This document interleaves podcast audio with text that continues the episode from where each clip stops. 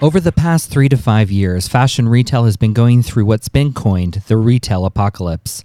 Long held truths and traditions that had served retailers for over a hundred years no longer made sense or needed to be tweaked to integrate with online shopping and overall digital technologies that have led to greater access to brands globally. In short, technology was facilitating supply in a world where demand hasn't shifted, at least demographically speaking. Yes, fast fashion retailers were able to convince shoppers to buy more, but even that has its limits.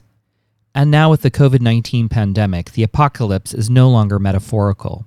It is real, and the consequences of not fully shifting to a digital focused retail operation is forcing companies to shift focus immediately or go out of business. Those companies that have the funds and expertise to make this shift will make it to the other side of the pandemic intact. There are many lessons to be learned from retail and other industries, in particular higher education.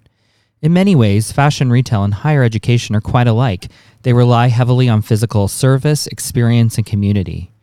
The sum of these three elements is a brand name that carries social currency and allows fashion brands and schools in equal measure to increase their prices far beyond cost. Both industries have engaged in building digital platforms, catering to a new generation of customers and expanding their reach and profits. But in both cases, the shift to online was largely for looks, to be seen as technologically progressive. Behind the scenes was something altogether different.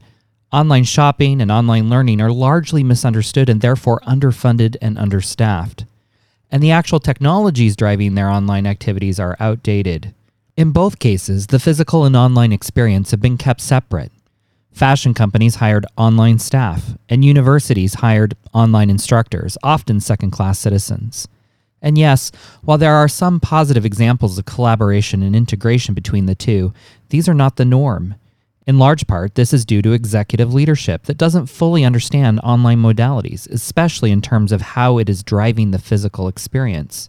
What's more, they are not part of a generation of customers or students who grew up in a digital world and who now expect a fully connected, integrated, hybrid experience. Higher education is now forced to face head on the online revolution that is completely reshaping all learning modalities.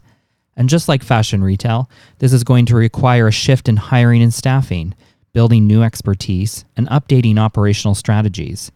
Except for the special few boutique schools that are more in line with Hermes than Zara, higher education is now poised for a revolution, not an evolution. There's simply no time for the latter.